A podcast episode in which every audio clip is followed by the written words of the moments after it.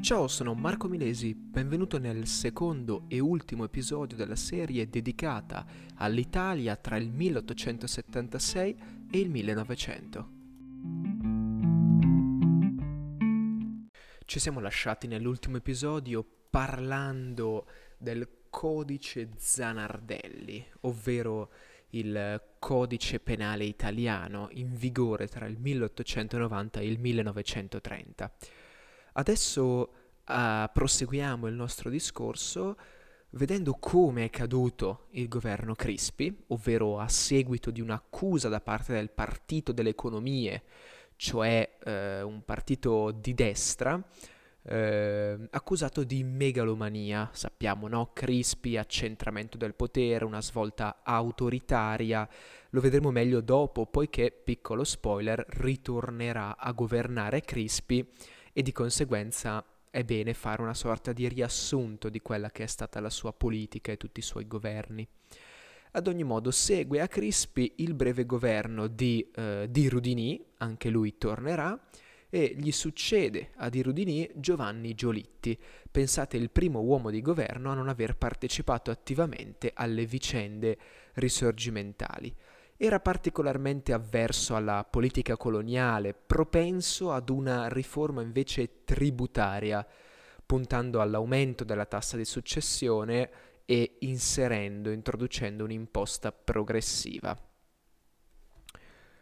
In questo periodo si sviluppa il movimento dei fasci siciliani.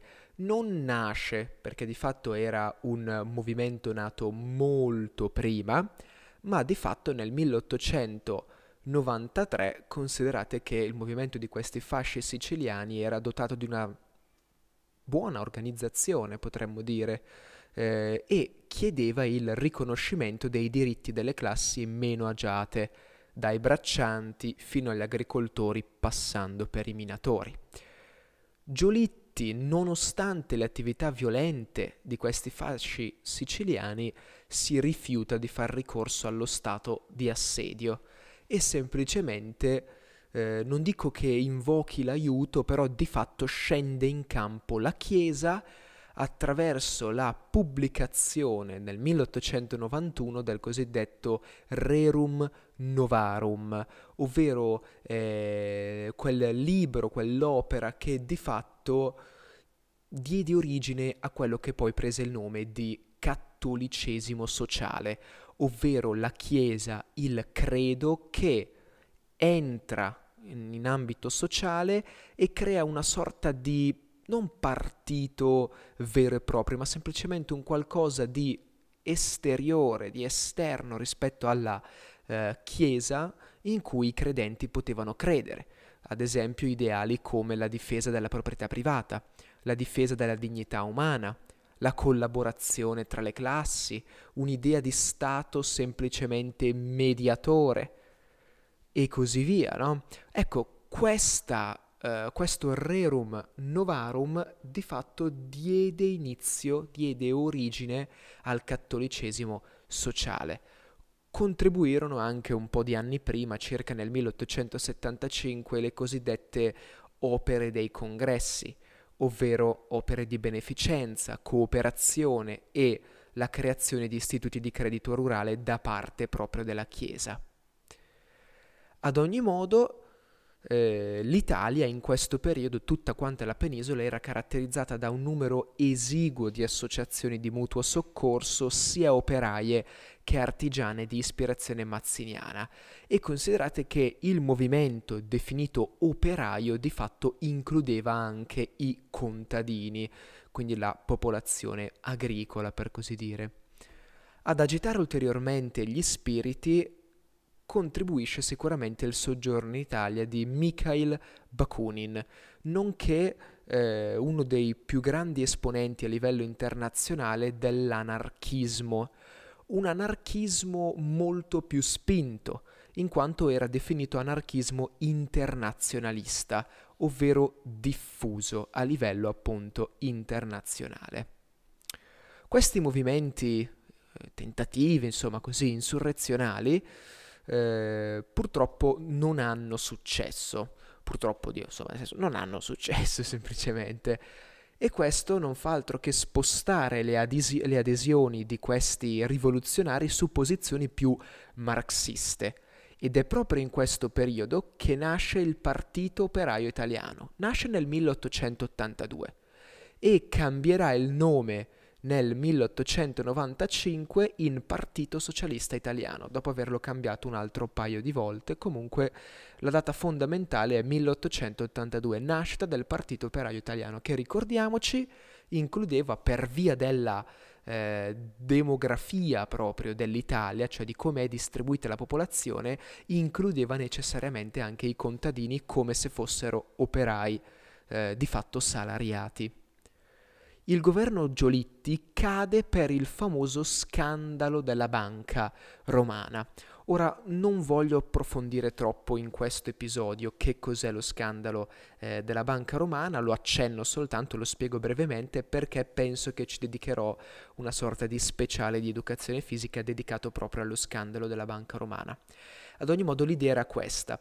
All'epoca esistevano ancora le cosiddette banche miste ovvero che fornivano operazioni di credito sia a breve termine che a lungo termine, sia per farci capire acquistare, non so, la macchina che per acquistare la casa. Sono due tipi di crediti diversi di cui ha bisogno, due mutui per farci capire diversi. Ecco, eh, quindi esistevano ancora queste banche miste e isti- erano diversi gli istituti di credito in tutta Italia abilitati per di più all'emissione di banconote, quindi alla stampa in, sol- in sostanza di denaro. E eh, una di queste fu colpita proprio da una sorta di... Eh, fu di fatto un'inchiesta, ok? In quanto il suo direttore stampò una serie di banconote false, si parla di milioni di lire all'epoca, dalla famosa banca romana, ehm, extra, falsi, una serie appunto di, ba- una serie di banconote copiate di fatto. Perché? Perché così poteva finanziare degli investimenti a livello immobiliare.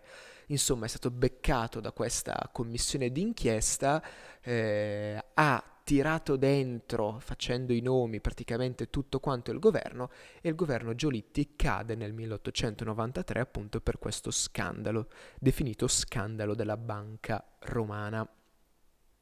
Considerate che al giorno d'oggi le banche miste sono assolutamente proibite. Il 2 gennaio del 1894 eh, Crispi, una volta tornato al governo, proclama lo stato di assedio e invia un contingente di ben 40.000 soldati a reprimere i fasci siciliani. Considerate che eh, questo non bastò e infatti nel luglio del 1894, considerate che manda i soldati a gennaio, il 2 gennaio, a luglio emana le cosiddette leggi anti-anarchiche, tradotto antisocialiste, ovvero una serie di leggi che erano volte proprio a eh, mettere in cattiva luce e a inasprire le pene nei confronti di coloro che partecipavano attivamente, concretamente, che praticavano a tutti gli effetti questi fasci siciliani o in generale idee socialiste. Ecco che quindi facciamo il riassunto dei due governi Crispi. Il primo ricordiamoci dal 1887 al 1891 e il secondo dal 1893 al 1896.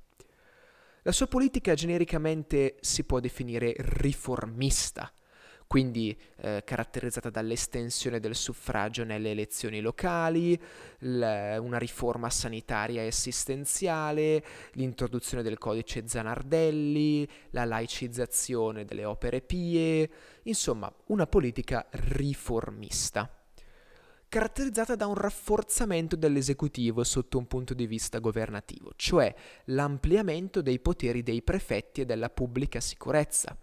Allo stesso tempo autoritarismo, ovvero repressione dei fasci siciliani attraverso l'introduzione dello stato d'assedio, ve ne ho appena parlato, leggi eccezionali come la limitazione delle libertà costituzionali, e lo scioglimento per decreto delle organizzazioni politiche operaie. L'abbiamo visto che viene indotto di fatto lo scioglimento. Sotto un punto di vista della pubblica estera, invece, eh, viene rinnovata da Crispi eh, la Triplice Alleanza nell'87, nel 91 e nel 96, tutte e tre le volte da lui, verrà poi rinnovata anche nel 1902 e nel 1912 e intraprende la famosa impresa coloniale africana. Il governo Crispi però non è eterno e infatti eh, l'1 marzo del 1896 eh, nei pressi di Adua la spedizione italiana viene annientata dagli etiopi. Crispi a questo punto si dimette. Al governo succede Di Rudini, ve ne avevo già parlato, e questo Di Rudini concede l'amnistia ai leader dei fasci siciliani, ma di fatto continua a considerare questo problema sociale un semplicissimo problema di ordine pubblico, non di politiche scorrette oppure una sorta di mutamento effettivo dell'ordine del sistema democratico eh, di tutta la politica italiana.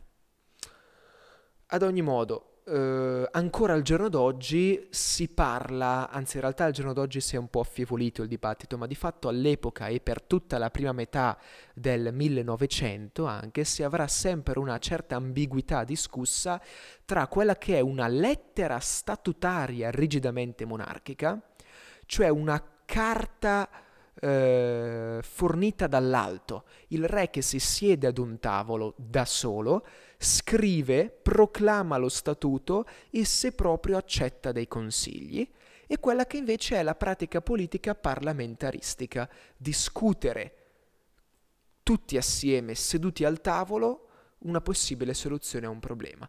Questa ambiguità costituisce un nodo irrisolto delle vicende, soprattutto italiane, destinato sicuramente a ricomparire anche in futuro. Ad ogni modo, eh, di Rudini, a seguito di una serie di scontri sociali, richiede lo scioglimento delle Camere e nuove elezioni. Il re, invece, dà l'incarico al generale savoiardo Pellù, Luigi Pellù, di eh, formare un nuovo governo. Siamo nel giugno del 1898.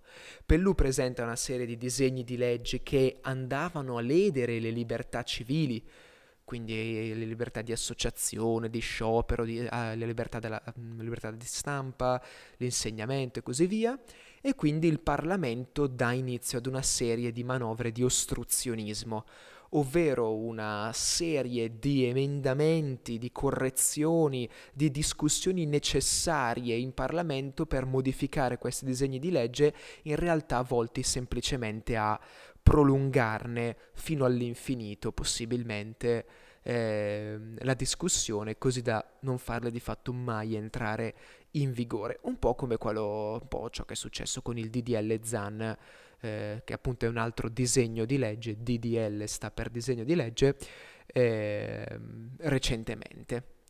Le elezioni del giugno del 1900 si svolgono ovviamente e eh, ottengono la maggioranza dei voti, ma non dei seggi, i repubblicani, i socialisti e i liberali moderati. Il re a questo punto è costretto, in quanto abbiamo visto le sue diverse intenzioni, eh, a conferire l'incarico di governo al liberale Giuseppe Saracco. Così di fatto si chiude il eh, 1800. In questo modo, con eh, l'Italia afflitta da conflitti e tensioni sociali alimentate da un anarchismo importante, e eh, di fatto fermati da questo autoritarismo soprattutto di Crispi e dei suoi governi, non dei suoi dei governi successivi. Ecco perché si parla appunto di crisi di fine secolo nel 1898. Grazie mille per avermi ascoltato, ci vediamo nella prossima puntata. Ciao! Anzi, non è vero, non ci sarà una prossima puntata, ma semplicemente ci vedremo nella prossima serie di episodi. Ciao!